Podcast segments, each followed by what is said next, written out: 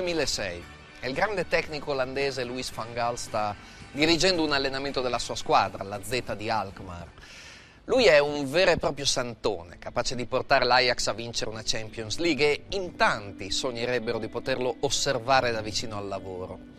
Ma quello è un allenamento a porte chiuse, nessuno può assistervi. Eppure, se mi nascosto in un angolino, c'è un uomo che lo guarda.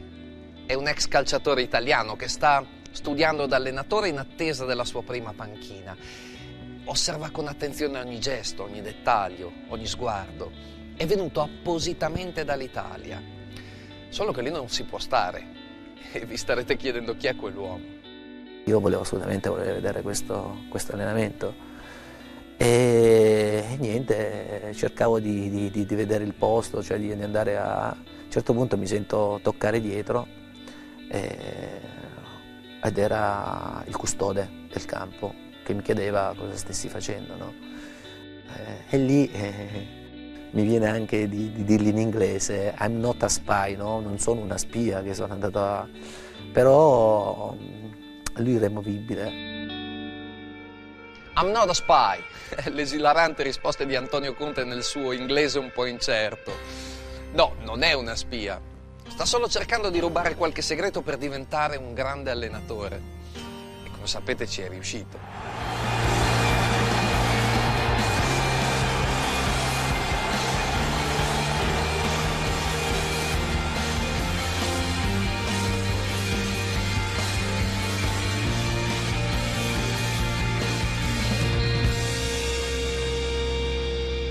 L'aneddoto di Conte in versione spia di Fangal racchiude tutta la determinazione, la voglia di imparare, di andare in profondità del nostro commissario tecnico. D'altronde anche quando era calciatore Conte è riuscito a raggiungere traguardi importanti grazie a un impegno, a una costanza che hanno esaltato il suo talento. La sua è la storia di un lavoratore del pallone, un lavoratore di grande successo, vera e propria classe operaia. Lecce, anni 70. Un gruppo di bambini corrono dietro a un pallone. Ma ce n'è uno, Antonio, che insegue la palla sempre un po' più degli altri. E sembra non stancarsi mai. Ma il primo calcio al pallone penso di averlo dato in, no, eh, in pancia, diciamo, tra virgolette, perché mm, mio padre grandissimo appassionato di calcio, eh, voleva un maschietto proprio perché voleva un calciatore. Passo avanti e il cielo è blu. La prima maglia del piccolo Antonio è quella della Juventina Lecce, Come queste tue parole la squadra di ragazzini gestita per hobby da suo papà. che si muovono solo. Anche Francesco Moriero, alla destra di talento per tanti anni in Serie A, è cresciuto lì. Io ho vissuto comunque con la famiglia di Antonio insieme agli altri miei compagni perché noi stavamo sempre insieme, mangiavamo insieme, uscivamo insieme, facevamo tutti- tutte, tutte le cose insieme.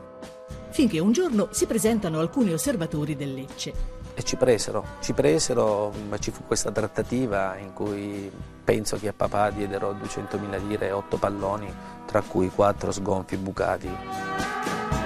Fu una trattativa lunga e estenuante. Ed eccoli Conte e Moriero insieme a 16 anni. Francesco con una camicia stile febbre del sabato sera. E Antonio con quella sua aria sempre seria. Due amici inseparabili anche nella primavera del Lecce e con un futuro in Serie A. Noi giocavamo lui centrocampista di destra, io giocavo esterno all'ala, diciamo, destra. E lui già, noi andavamo sempre in camera insieme in ritiro e lui mi spiegava i movimenti che dovevamo fare, eccetera, eccetera, per cui era già un allenatore in campo. Non potevano esserci grossi dubbi sul fatto che fosse già al tempo un allenatore in campo. E non ci sono dubbi neppure sulla squadra per cui fa il tifo Antonio Conte. Il nome Juventina Lecce vi dice qualcosa? Beh, vediamo un'altra indicazione. Il giocatore preferito di Antonio da quando era bambino è Roberto Bettega, splendido ariete bianconero a inizio anni 80, quando Conte aveva 10 anni. E intanto sognando la Juventus, Antonio Conte e il suo amico Francesco Moriero fanno strada nelle giovanili del Lecce, finché durante una partita Antonio vede crollare all'improvviso tutte le sue certezze. Un suo compagno entra in scivolata su un avversario, ma in realtà colpisce lui. Antonio sente subito un crack un dolore lancinante. La tibia è rotta, recupero sarà lungo e complicato e Antonio teme che l'infortunio possa stroncargli la carriera. Nel momento in cui hai 17 anni, hai già esordito in Serie A e comunque eh, eh, ti vedi, eh, vedi che si aprono le porte del grande calcio, eh, romperti la gamba e non sapere come riesci a reagire all'infortunio, a, quello che, che, che ti aspetta poi, eh, non è stato semplice. Io mi ero rotto la tibia su un contrasto e comunque devi mettere in preventivo che il flash del, della rottura, dell'impatto, del dolore eh, ti rimane dentro la testa. Quelle flash del contrasto e quel crack della tibia continuano a ronzare ancora per tanti mesi nella testa di Conte ma la voglia di giocare a calcio è più forte di qualsiasi timore. E poi lui non è il tipo che tira indietro la gamba. E così, piano piano, il tempo cancella il ricordo doloroso dell'infortunio e Conte si lascia alle spalle tutte le sue paure. Conquista una maglia da titolare insieme al suo amico Moriero e sotto la guida del nuovo allenatore Carlo Mazzone, il Lecce ottiene la promozione in Serie A. Mazzone sarà il primo grande maestro di Antonio Conte. Mazzone è stato mm, ed è ecco, tuttora un, un allenatore che mm, a me ha fatto crescere molto sotto tutti i punti di vista. Tipico allenatore bastone carota, con i più giovani era molto più duro rispetto ai, agli anziani. Spesso e volentieri usava il bastone con noi, ecco, po- poche volte la, la carota. Il primo traguardo è stato raggiunto. Antonio Conte è titolare in Serie A. E il 5 novembre del 1989 il suo Lecce va in trasferta al San Paolo contro il Napoli di Sua Maestà Diego Armando Maradona. Quell'anno mi veniva sempre dato da, da, da marcare il trequartista, quindi il Baggio della situazione, il Maradona della, della, della, situazione, quindi in quella partita mi toccò questo grandissimo onore di marcare Maradona. Per noi che giocavamo con le figurine, vedere Maradona in campo dal vivo era un qualcosa di, di fantastico. E marcare Maradona è molto più difficile che attaccare la sua figurina, soprattutto per un ragazzo di 20 anni con così poca esperienza in Serie A. Ma una cosa Mazzone l'ha spiegata bene a Conte. Non mi potevo permettere di farlo girare perché se si girava e mi puntava ero, ero fregato. E non solo Conte non fa girare Maradona e non lo fa segnare, si lancia anche all'attacco. Al primo minuto del secondo tempo, atterrato Conte che se ne stava andando in gol. Su punteggio di 2 a 1 per il Napoli, si spinge in cerca di gloria nell'area avversaria. Pasculi riuscì a prendere una palla sull'esterno, ci fu un rimpallo, mise sta palla dentro. Io anticipai tutti.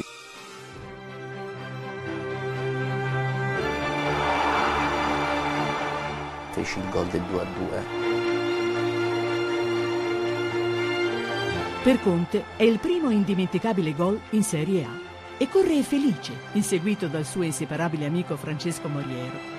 Ne hanno fatta di strada tutti e due, dalle prime corse appresso al pallone sulle strade di Lecce. Ma questa corsa di Conte è davvero inafferrabile. Mi ricordo che cercavo di prenderlo per la maglietta per, per abbracciarlo, non ce la facevo, lui era, eh, aveva fatto un altro giro di stadio.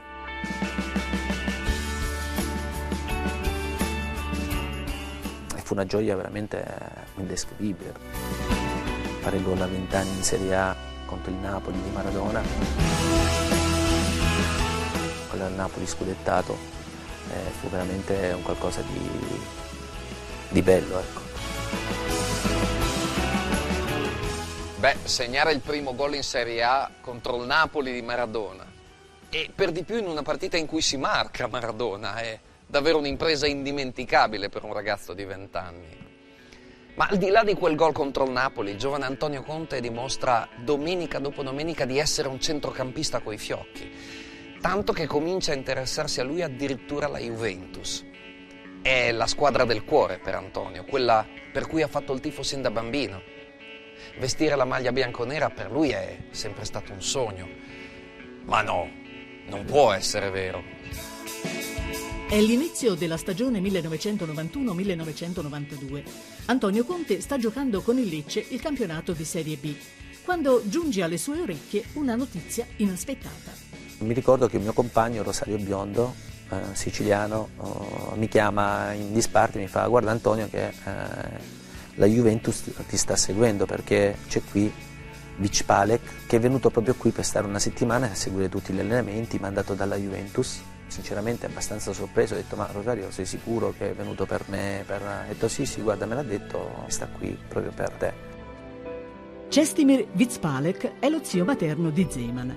Con la Juventus ha vinto due scudetti come allenatore negli anni 70 ed ora è un osservatore che ha messo gli occhi su Conte. Lui fece un girone d'andata fantastico. Noi eravamo, giocavamo nel Lecce, avevamo obiettivo quello di vincere il campionato e riportare il Lecce in Serie A. Ma Conte gioca talmente bene che lui, con o senza il Lecce, in Serie A ci andrà lo stesso. Ha impressionato Vizpalek al punto che la Juve non aspetta nemmeno il mercato estivo e già a novembre lo porta a Torino. Viene acquistato dalla, dalla Juventus per 7 miliardi di vecchie lire, che è una cifra importante, stiamo, stiamo parlando di, di, quasi 30 anni fa. Ecco. E per Antonio arriva il momento di lasciare Lecce e il compagno di squadra Francesco Moriero, con cui ha vissuto tante avventure. È comunque un pezzo di, pezzo di te che va via. E noi cresciuti qui a Lecce, comunque tutti uniti, comunque cresciuti dal settore Giovannini in la squadra.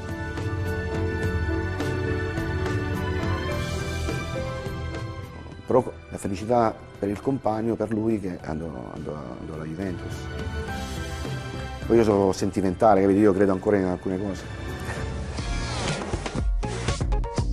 La Juventus, la società più vincente d'Italia, con la sua lunga storia fatta di trionfi e di grandi campioni. Per Antonio è come essere catapultato improvvisamente dentro la storia andavo nella, nella società per cui tifavo, no? Mi ricordo quando andai a firmare il contratto in sede, Boniperti mi, mi prese da parte, mi portò nella, nella, nella sala dei, dei trofei.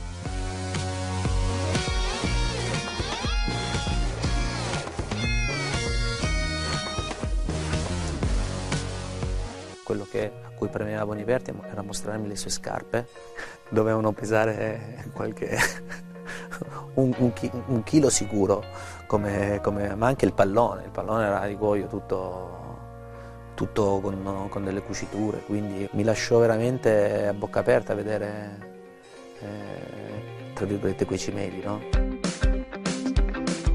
E Conte rimane a bocca aperta anche quando conosce di persona i suoi nuovi compagni di squadra Fino al giorno prima li attaccava su un album. Facevo la raccolta delle loro figurine, quindi trovarmi a fianco di Tacconi, di Baggio, di Schillaci. Tutta gente che, eh, che io vedevo proprio lontanissima no? e quindi davo del lei, a volte gli davo anche del voi. E arrivò alla Juventus un ragazzo molto timido, che parlava poco, e che finì subito sotto le grinfie di Trapattoni. A fine allenamento si mette a fare la tecnica individuale con Trapattoni. Mi ricordo che fece un pochino fatica, soprattutto a livello proprio anche tecnico, no? La fortuna mia è stata aver, aver incontrato, aver avuto un tecnico come Trapattoni, perché è veramente stato un papà proprio. Se Trapattoni è un secondo papà per Conte, nulla può sostituire la sua terra, così diversa, così lontana. Penso abbia patito tanto la lontananza della propria famiglia, della propria terra. Sempre nebbia, sempre grigio, io venivo comunque da Lecce che ci facevamo ancora i bagni, avevo lasciato tutti gli amici, la famiglia, mi ero trasferito a Torino da solo. Un ragazzo che era per la prima volta via da casa, gli era stata messa indosso la maglia della squadra per cui faceva il tifo, quindi tutto molto grande, molto difficile. Il disagio che Conte vive nel primo periodo alla Juventus se lo porta anche in campo. Non riesce a giocare come vorrebbe e spesso finisce in panchina. È dura a resistere. Tante volte uh, c'è una vocina che mi diceva ma rientra, ma chi te lo fa fare stare qua da solo? Eh, invece non tornare da sconfitto, oh, bensì da persona che eh, aveva dimostrato di poter comunque eh, essere una grande squadra, è stata una spinta motivazionale per me elevatissima. Esce Schillaci ed entra in campo Conte. Alla fine della prima sofferta stagione in bianconero, Antonio Conte torna a Lecce per le vacanze. Grazie al suo carattere orgoglioso ha tenuto duro ed è già molto, ma sa bene di non aver ancora dimostrato il suo valore in maglia bianconera. Il suo secondo anno alla Juve sarà quello decisivo non solo per la sua avventura bianconera, ma per la sua intera carriera. Il secondo anno, quando iniziai il ritiro con la Juventus in Svizzera, anche i miei compagni videro che le cose erano cambiate, che Antonio Conte non era quel ragazzino che eh, veniva dalla, dalla Serie B del Lecce e che l'anno prima non aveva dimostrato niente. E presto anche i tifosi della Juve si accorgono che le cose sono cambiate. Il 10 aprile al Delle Alpi si gioca il derby. Antonio Conte ormai si è guadagnato la maglia da titolare, ma non ha ancora assaporato la gioia del gol in bianco-nero. Al nono minuto però si spinge in attacco e riceve il pallone ai limiti dell'area di rigore anticipai un'uscita di, una palla, di una seconda palla, la portai avanti, la misi sul sinistro, tirai e feci, e feci gol. Un gol capolavoro, nella partita più infuocata dell'anno. Come inizio non c'è male. Conte aveva una grande capacità che era quella di buttarsi dentro senza palla dentro l'area di rigore e di sorprendere l'avversario.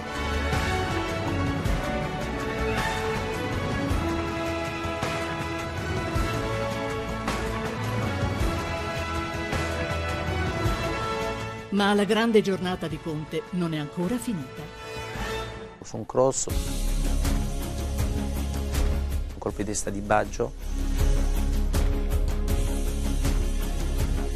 ci fu Marcheggiani, se non sbaglio, che uh, schiaffeggiò la palla, che era entrata la palla, però l'arbitro non l'aveva dato il gol. Arriva io uh, con un tapin e la, la buttai dentro. Quanta voglia di arrivare per primo su quel pallone, quanta fame di gloria. È il gol che regala alla Juventus la vittoria per 2 a 1.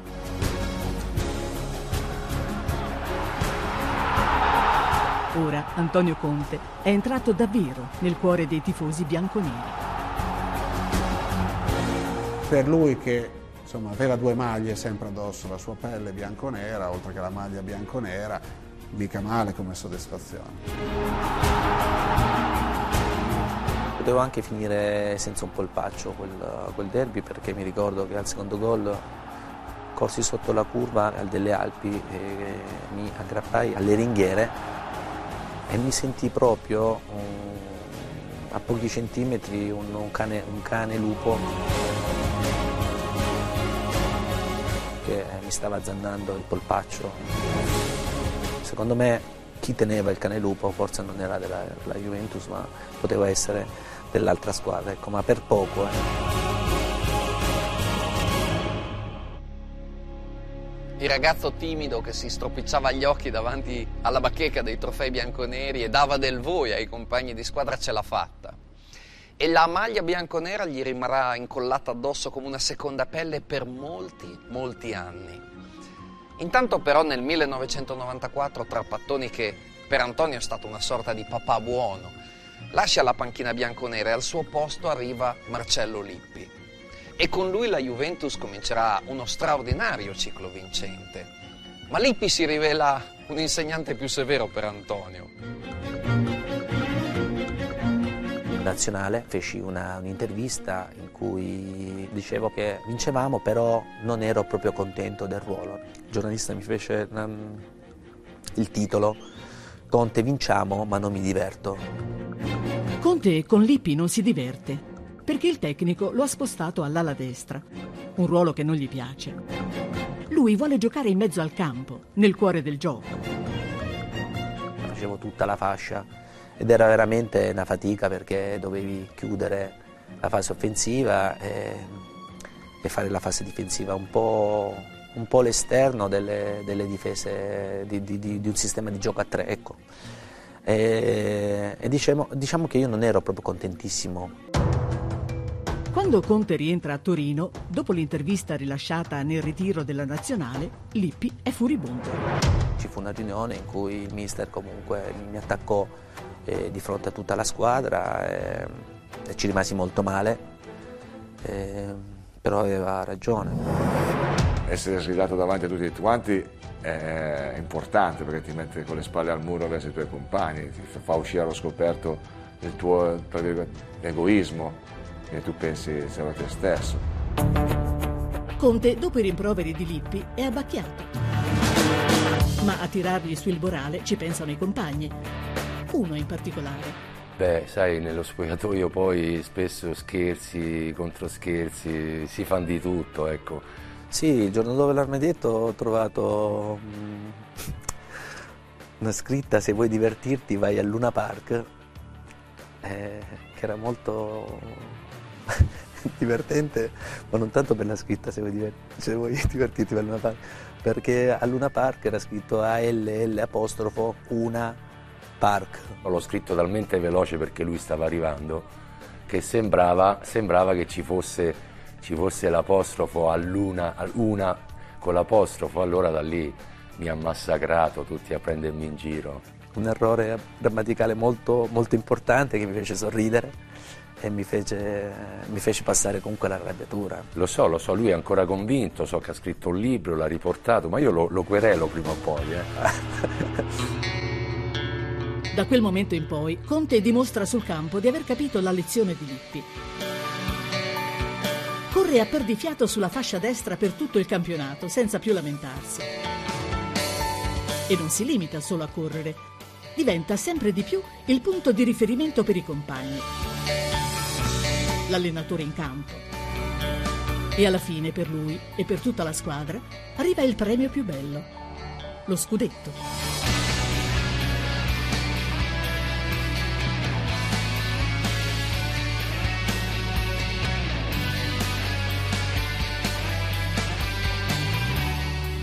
Beh, le lezioni fanno crescere, specialmente se arrivano da un grande maestro. E Conte la lezione di Lippi l'ha capita sino in fondo. In un gioco di squadra bisogna pensare al plurale. Il noi viene prima dell'io. È una frase che gli allenatori ripetono spesso, ma Conte, che un po' allenatore lo è sempre stato, l'ha sempre tenuta ben presente anche quando giocava. Intanto dopo lo scudetto per la Juventus c'è la grande avventura della Champions League, un'avventura che già nella prima partita contro il Borussia Dortmund riserva ad Antonio Conte una grande gioia. 13 settembre del 1995. Dortmund, Westfalenstadion. Sì, proprio lo stadio dell'ultima impresa bianconera in Champions. Del Piero prese una palla sull'esterno, rientrò di destro, mise una palla a giro, quasi al limite dell'area. La prese a incrociare dandogli l'effetto, questa palla prese un effetto e baciare un paio d'ali alla mia testa. Un gol molto molto bello, ecco, uno dei gol miei più belli. Destra, per quel paio d'ali fuori ancora festa, perché non ho molto tempo e non mi resta. Il gol di Conte a Dortmund contribuisce alla vittoria della Juventus per 3 a 1. È solo il primo passo di un cammino che porta i bianconeri alla finale di Champions League. Un ricordo che avrà un sapore dolce amaro per Antonio. E in finale, intanto ad aspettare la Juventus, c'è un avversario che fa davvero paura, l'Ajax di Fangal. Sì, proprio quel Luis Fangal che Conte andrà a spiare dieci anni più tardi per rubarne i segreti di grande allenatore. A metà anni 90, l'Ajax di Van Gaal è la squadra più forte d'Europa. Gli uomini di Lippi, per affondare la corazzata olandese, davano giocare la partita della vita. L'avversario era di grande livello, tanti giocatori di noi che venivano dalla gavetta, puoi immaginare quello che, che uno poteva pensare in quel momento. L'Olimpico di Roma è colorato di bianco-nero. E spinti dal tifo del pubblico, Conte e compagni cominciano subito a testa alta. E al tredicesimo minuto, Uscita sconsiderata, credo, di Van der Sar. E lì Ravanelli da una posizione incredibile, di destro, tutto defilato. Fa questo gol Fabrizio Ravanelli, è un gol incredibile perché lo fa quasi dal linea di fondo.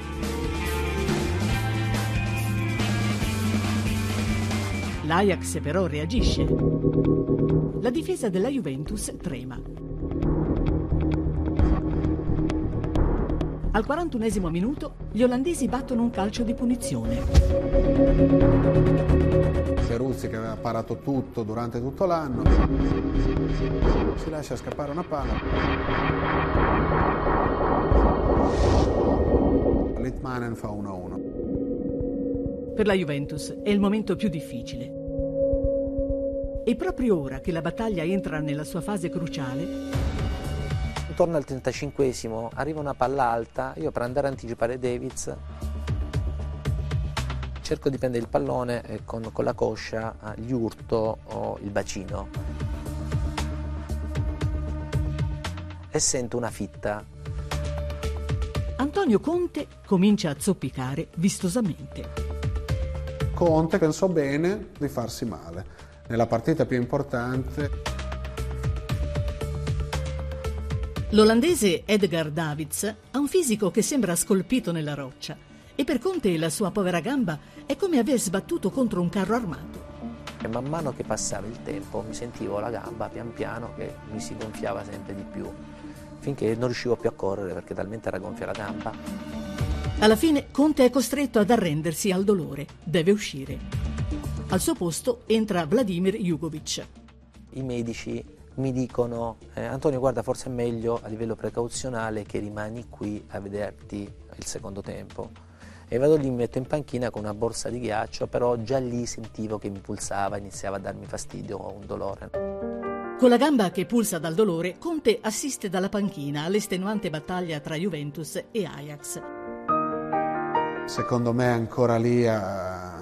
che, che pensa che pensa quel secondo tempo cui lui ha dovuto guardare sofferente. Juventus e Ajax non segnano più. Sarà la roulette dei rigori ad assegnare la Champions League. Il primo a tirare è Edgard Davids. E Angelo Peruzzi fa saltare di gioia i tifosi juventini. Ora aspetta ai tiratori bianconeri difendere come un tesoro la parata di Peruzzi la porta era diventata piccolissima. C'era Van der Sar che era alto, non so, due metri e mezzo, non so quanto era alto. E uno poi, sai, inconsciamente diceva, adesso se sta a me, dove glielo tiro sto rigore? Invece è sotto straordinario, Padovano, Ferrara. Il rigore decisivo tocca a Vladimir Jugovic, l'uomo a cui Conte, dopo l'infortunio, ha lasciato il posto.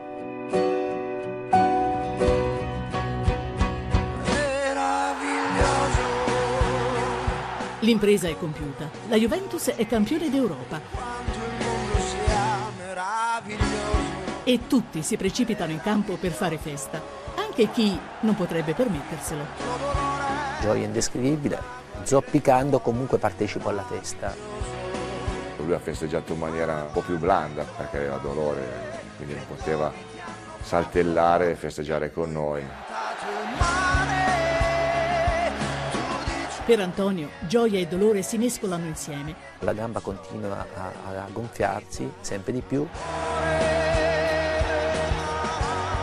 Fino a quando il dolore diventa insopportabile. Mi si era rotta un'arteriola e avevo iniziato a buttare sangue dentro, dentro la coscia. Praticamente c'era stato uno stravaso, di, io avevo perso un litro e mezzo di sangue. Io l'abbiamo consolato tutti, l'abbiamo consolato tutti perché, perché quando, quando un tuo compagno si fa male, anche se hai appena vinto, il primo pensiero va a lui. Trionfo veramente indimenticabile, quello della Juventus nella Champions del 1996. Ma mentre i compagni vanno a festeggiare la vittoria, Conte finisce la sua serata in ospedale e l'infortunio costerà ad Antonio gli europei in Inghilterra con la nazionale di Sacchi, una competizione a cui teneva tanto. Conte è pronto però per la stagione seguente in bianco e nero.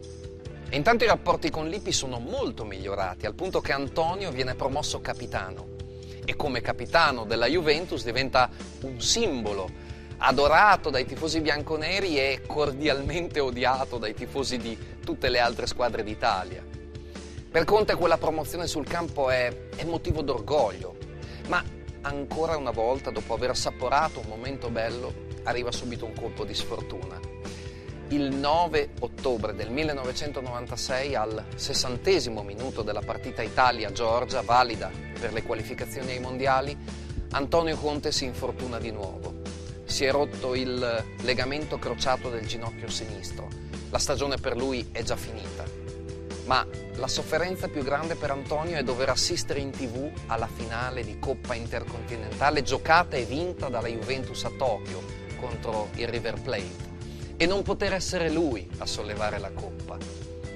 Dopo tanti mesi di sofferenza Antonio ha una voglia enorme di tornare in campo e quando comincia il campionato 1997-98 finalmente quel momento arriva. È il 31 agosto del 1997. Nella prima giornata di campionato al delle Alpi di Torino arriva il Lecce. Conte è in campo sin dall'inizio contro la squadra della sua città e indossa la fascia di capitano. Eh, io rientravo dopo aver tribolato veramente tanto. Al quarto minuto di recupero, con la Juventus in vantaggio per 1-0, Antonio si spinge nell'area del Lecce e si avventa come un falco sul passaggio di Zidane. Zidane attraversò nel colpo di testa di Conte e gol. Questo gol di testa e in quel momento sinceramente tutto pensavo tranne che mancassi di rispetto a qualcuno. Conte si lascia andare a un'esultanza liberatoria. Mi è stata una gioia esclusivamente personale e anche un po' togliermi eh, quel periodo veramente brutto che, che avevo passato. Il fatto che lui comunque faccia gol a Lecce e vada ad esultare da molti è stato visto come una, una sfida. Ma quella gioia ostentata ai tifosi del Lecce sembra un affronto. È questo il momento in cui si consuma lo strappo tra Antonio Conte e i tifosi della sua città. Dopo quel gol ci furono trasmissioni locali che montarono la situazione a dismisura. Eh, secondo me quella fu la cosa peggiore in assoluto, no? considerato anche il fatto oh, l'attaccamento che io ho sempre dimostrato nei confronti di, del, della mia città. Sono passati solo otto anni dalla sfrenata esultanza di Conte con la maglia del Lecce dopo il primo gol in A contro il Napoli di Maradona. Due corse così uguali e così diverse allo stesso tempo. Allora tutti a Lecce lo amavano, ora di quell'amore non è rimasto più niente.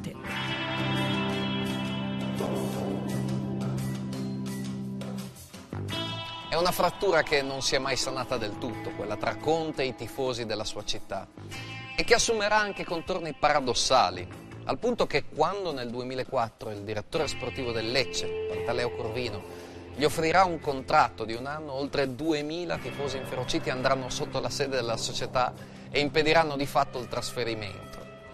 Conte d'altronde non si muoverà più da Torino, dove vive tuttora. La sua carriera da calciatore alla Juve intanto prosegue continuano a fioccare gli scudetti. Conte in bianco-nero sotto la guida di Lippi ne conquista tre in quattro anni. E poi quando il tecnico di Viareggio torna sulla panchina bianconera nel 2001 ne arrivano altri due. Ma nell'ultimo periodo Conte finisce sempre più spesso in panchina. Ormai dopo tanti successi e centinaia di chilometri percorsi, la sua eccezionale carriera si avvia alla fine. Ma per chiudere in bellezza c'è un ultimo sogno che vorrebbe esaudire, vincere una Champions League. Dal campo, non infortunato in panchina come nel 1996 a Roma. E nel 2003 la Juventus arriva di nuovo in finale. Per Antonio Conte questa sarà l'ultima occasione.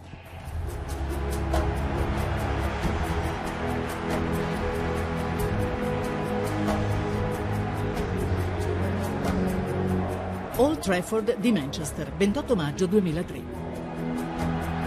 Per la prima volta nella storia a contendersi la Champions League sono due squadre italiane, il Milan di Ancelotti e del bomber Shevchenko e la Juventus di Lippi e Conte. Antonio però è in panchina. A difendere la porta della Juventus c'è Gigi Buffon. A quel tempo lui e Conte erano compagni di squadra era uno che dava l'esempio con, uh, con i fatti, con uh, il modo di, di, allenarsi, il modo di, di comportarsi. La finale è una lunga partita a scacchi che si gioca sul filo dell'equilibrio e dei nervi e con pochi tiri in porta.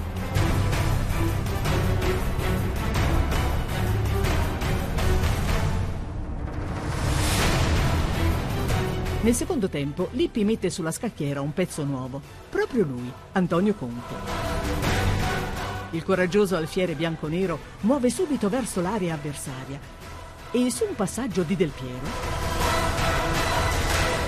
Era un tipico colpo di testa mio, tra virgolette, perché spesso anticipavo sta palla sul primo pallo e la giravo.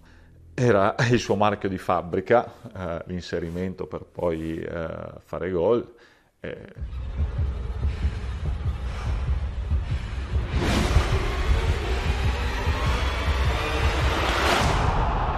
Quella volta invece prese la traversa. La traversa trema ancora, mentre Conte urla tutta la sua rabbia. Poteva cambiarmi, poteva cambiare alla Juventus uh, tutto, no? La grande occasione è svanita. È un qualcosa che sogno anch'io almeno una volta a settimana, però devo dire che, che non è che si è mangiato un gol. È il più grande rimpianto della mia vita.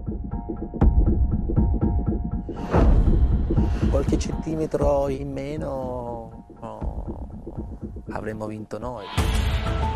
E invece la sfida termina ai calci di rigore. Ed è del Milan l'ultimo gol.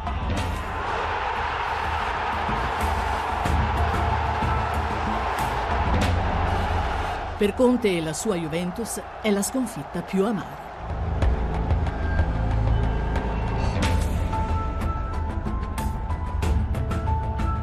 Spesso e volentieri trovo oh, persone che ogni tanto mi fermano e dicono eh, quella traversa, mannaggia a te, l'avessi buttata dentro, ecco avremmo festeggiato un'altra, un'altra Champions.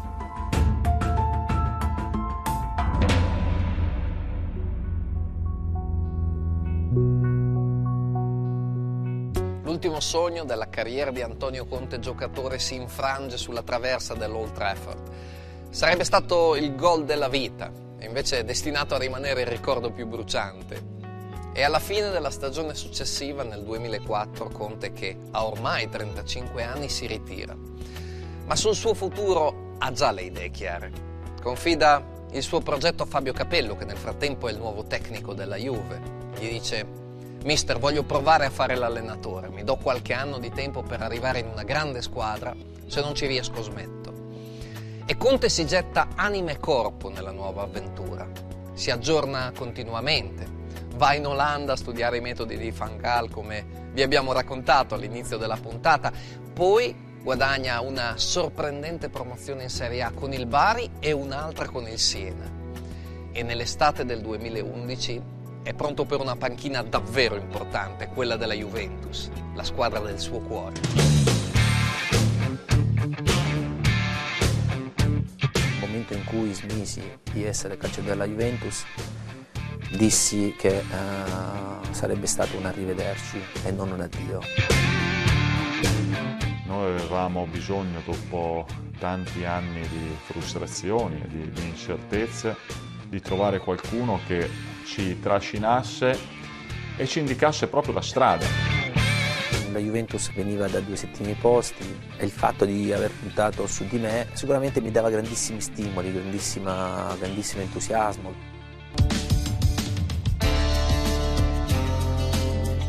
Antonio Conte si getta subito nella nuova avventura. Per prima cosa cerca di capire quante motivazioni abbiano i giocatori, cominciare proprio da Buffon. Voleva capire e percepire da me se ancora avevo la voglia di mettermi in discussione e quanta fame avevo ancora. È andato a toccare un po' l'orgoglio di noi dove ci ha dato quella sveglia, quella spinta in più per, per riportare la Juventus alle grandi vittorie.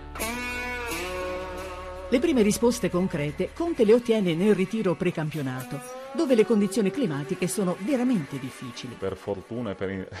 e per intelligenza e per scelta ho fatto il portiere e mai come in quell'estate ero felice della mia scelta, fortunata. Nel primo allenamento i giocatori fanno fatica, alcuni sono addirittura stremati. Due o tre giocatori stettero male, addirittura eh, con sintomi quasi di, di, di, di svenimento. E Conte ha l'impressione che battano la fiacca. Vedevo che facevano molta fatica e che mi arrabbiai anche tanto, però il lavoro lo feci fare e lo fecero. Erano temperature da 40-45 gradi con umidità ma, ma 99%, cioè delle cose veramente uh, disumane. E a fine allenamento decisi insieme al mio secondo, al mio collaboratore, dissi ad Angelo, disse Angelo, facciamoci un giro di campo, voglio vedere che tipo di situazione climatica c'è. Oh, abbiamo fatto non so se 100 metri, 100 metri ci siamo fermati perché c'era un caldo incredibile. E lì capì e dissi, ho degli eroi, secondo me si può fare qualcosa di buono quest'anno. Ecco. E quando comincia il campionato, i bianconeri, sotto la guida di Conte, dimostrano davvero di poter fare qualcosa di buono. Alla sesta giornata, allo Juventus Stadium, arriva il Milan di Allegri, la squadra favorita per lo scudetto. In classifica, i bianconeri sono già primi con un punto di vantaggio. La prima partita fondamentale sicuramente è stata a casa contro il Milan, contro quel Milan, perché era la squadra da battere, no? Squadra che aveva vinto lo scudetto l'anno prima, era la squadra che aveva Ibrahimovic, aveva Tiago Silva, due campioni in assoluto. Più la vecchia guardia ancora in forma. I pronostici sono per un sorpasso dei rossoneri. Invece, gli uomini di Conte dominano sin dai primi minuti. I bianconeri corrono e lottano su ogni pallone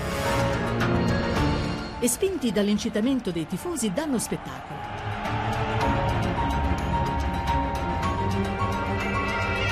Attaccavamo l'avversario con tanta foga che uno pensava troppo rischiose, no? e invece in quel momento talmente era grande la voglia di arrivare a qualcosa di, di unico. Ma il gol sembra non voler arrivare. Vucinic la traversa. Prima è la traversa a salvare il Milan sul tiro di Vucinic. Poi, su un tocco di Bonucci, da due passi, Abbiati dimostra dei riflessi straordinari. Dentro per Bonucci. Si supera Abbiati. Noi facevamo una grandissima partita con tante occasioni da rete, loro fecero pochissimo. Ormai mancano solo tre minuti alla fine e il pareggio beffardo per i bianconeri sembra inevitabile. Quando Claudio Marchisio tenta l'ennesima incursione nell'area avversaria. Arrivò questa palla sulla sinistra e sentì proprio la voce del mister, ora vai.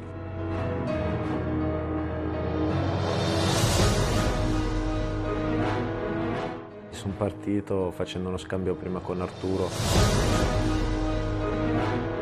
e poi con Mirko poi E poi Marchisio. Lo Juventus Stadium scoppia di felicità. I tifosi bianconeri hanno di nuovo una grande squadra da applaudire.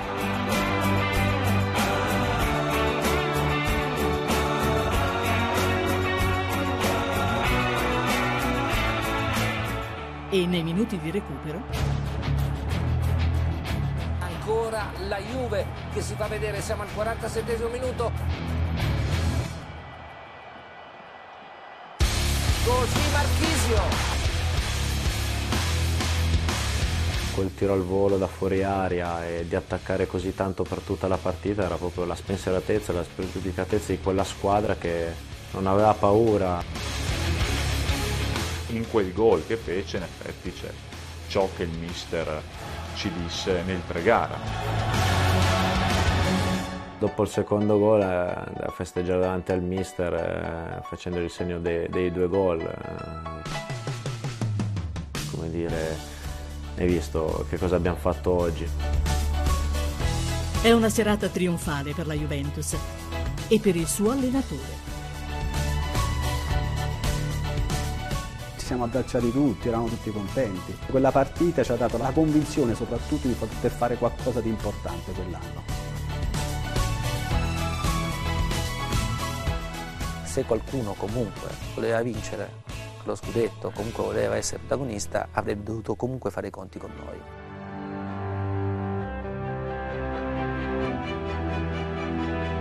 La vittoria sul Milan mette le ali alla Juventus.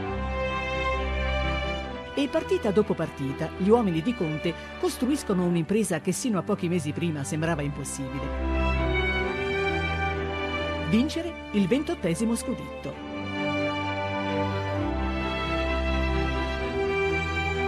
E la vecchia signora, che sembrava raggrinzita dal peso degli anni, grazie alle cure di Conte, sembra improvvisamente giovane e bella.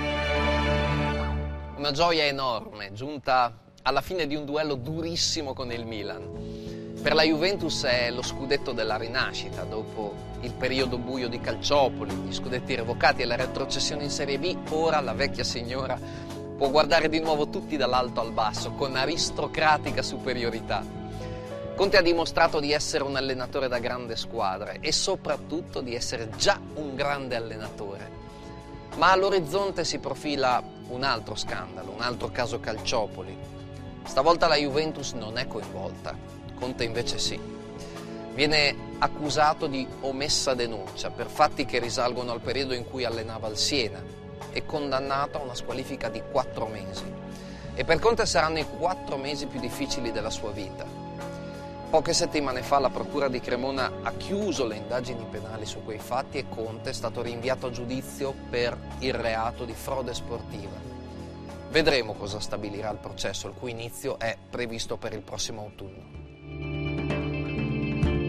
Si aveva bisogno del nome per portare avanti un'inchiesta in cui c'erano cose che poi sono rivelate molto gravi. A me quello che è dispiaciuto è che si sia fatta una campagna su questo episodio con, col mio nome, Agghiacciante quello che dicono.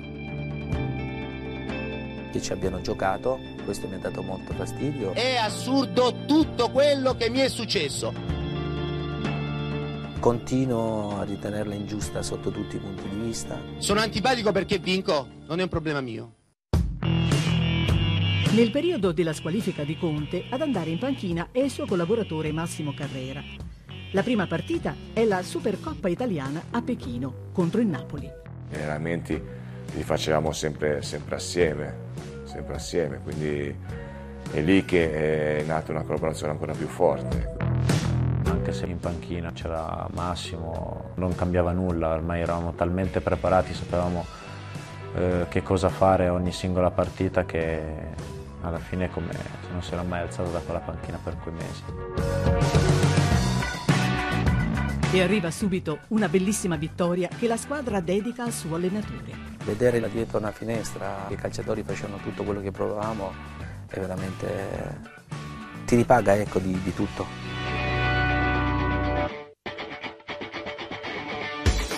E le vittorie proseguono anche quando Conte torna in panchina.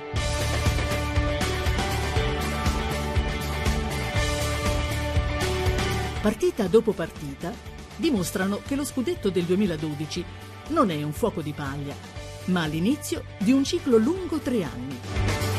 Tre anni di indimenticabili successi firmati Antonio Conte. Ti è mai successo di sentirti al centro? Nei luoghi il tempo in cui hai perso ali, sogni e cuore. A me è successo e ora so volare. Sono stati tre anni fantastici, straordinari, in crescendo. Il primo anno l'abbiamo vinto da imbattuti, il secondo anno vincendo il campionato e la Supercoppa. Il terzo anno è stato quello dei, dei 102 punti, che è qualcosa, penso, di incredibile. Eh, penso che sia stato veramente un, un bellissimo percorso. E i tre campionati vinti da Conte sono accompagnati da altrettante panchine d'oro. Il premio dato dagli allenatori di Serie A. Conte evidentemente divide i tifosi, ma non i suoi colleghi. Tre scudetti di fila, un ciclo davvero straordinario, quello di Antonio Conte alla Juventus. Ma come un fulmine a ciel sereno, il 15 luglio del 2014 arriva la notizia che Antonio Conte si è dimesso e ha rescisso il contratto con la Juventus ufficialmente per divergenze sul mercato. Per i tifosi bianconeri è un colpo durissimo, ma poco più di un mese dopo arriva un'altra notizia. Antonio Conte è il nuovo commissario tecnico della nazionale azzurra. E così l'uomo che è diventato ormai il simbolo della Juventus, che come tale ha sempre diviso i tifosi, è ora il CT di tutti gli italiani. Per conquistarli tutti c'è un solo modo, vincere. E la sua partita d'esordio alla guida dell'Italia è un amichevole di lusso contro l'Olanda, che ha conquistato il terzo posto ai mondiali del 2014. 4 settembre, stadio San Nicola di Bari. Davanti al pubblico con cui ha diviso la gioia della promozione in Serie A, un emozionatissimo Antonio Conte fa il suo esordio in azzurro.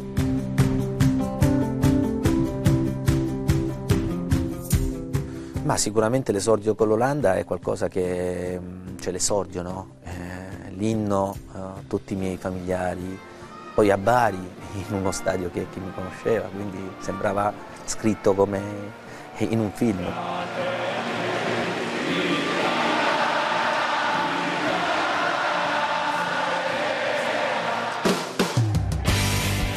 L'Olanda è una potenza del calcio mondiale, ma sin dall'inizio gli azzurri lasciano il pubblico a bocca aperta. Dopo un mondiale andato malissimo, eh, si è presentato subito con grande voglia, lo si è visto la prima partita del mister. Lancio di Giaccherini dalla parte opposta, preciso, ottimo il controllo di Darmian, arriva sul fondo in mezzo, Zazza! Gli uomini di Conte giocano il calcio totale. E l'Olanda fa catenaccio.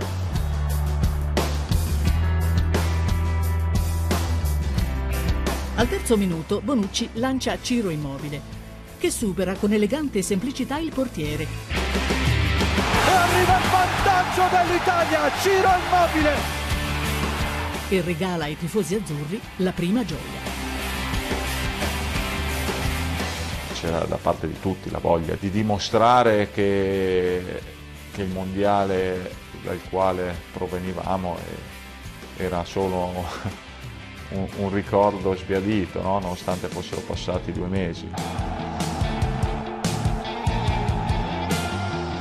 E ad allontanare ancora di più il ricordo del mondiale arriva anche un secondo gol, segnato su rigore da Daniele De Rossi. Un amore così grande. Finisce 2 a 0. Un amore così. Per Conte è un esordio da sogno, il più bello che si possa immaginare. Non ci resta che augurargli che sia soltanto il primo di una lunga serie di vittorie. La bocca tua si accende un'altra volta. Mi avessero detto nel migliore dei sogni eh, un giorno giocherai in nazionale e diventi anche l'allenatore nazionale, eh, io avrei preso qualcuno per, per pazzo. Ecco. Pace. Invece è accaduto e, e cercherò di meritarmi tutto questo. Ecco. L'obiettivo è quello di rendere un paese orgoglioso ecco, della- dei propri calciatori, della, della propria squadra. Negli occhi del cuore, l'Italia si accende. Vogliamo che i nostri tifosi, il nostro paese, il popolo italiano sia orgoglioso di noi. L'inizio è incoraggiante. L'Italia di Conte, sia pure con qualche difficoltà, è sulla buona strada per qualificarsi agli europei del 2016. Proprio martedì scorso, Conte è tornato allo Juventus Stadium da CT della Nazionale. E il pubblico bianconero, con cui ha diviso tante gioie, lo ha accolto con un'ovazione. Il modo più semplice per dirgli grazie.